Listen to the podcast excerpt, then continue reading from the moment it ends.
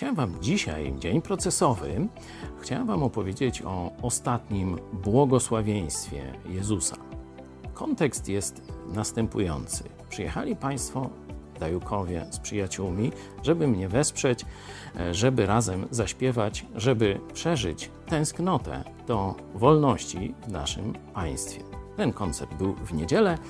Wczorajśmy się żegnali.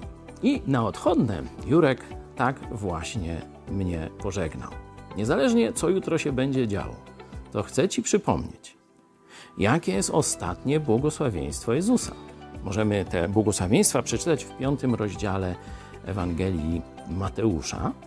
E, są błogosławieni cisi i tak dalej, i tak dalej. I na koniec, zobaczcie, na koniec, czyli no, jakaś wisienka na torcie, coś najważniejszego, wspaniałego.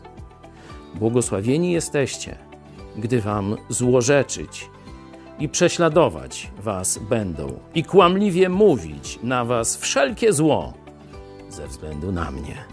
Radujcie się i weselcie, albowiem zapłata wasza obfita jest w niebie.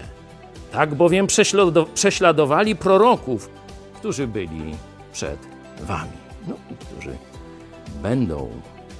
Zobaczcie, sam Jezus mówi, że tak będzie. No toż tam nie możemy się specjalnie dziwić.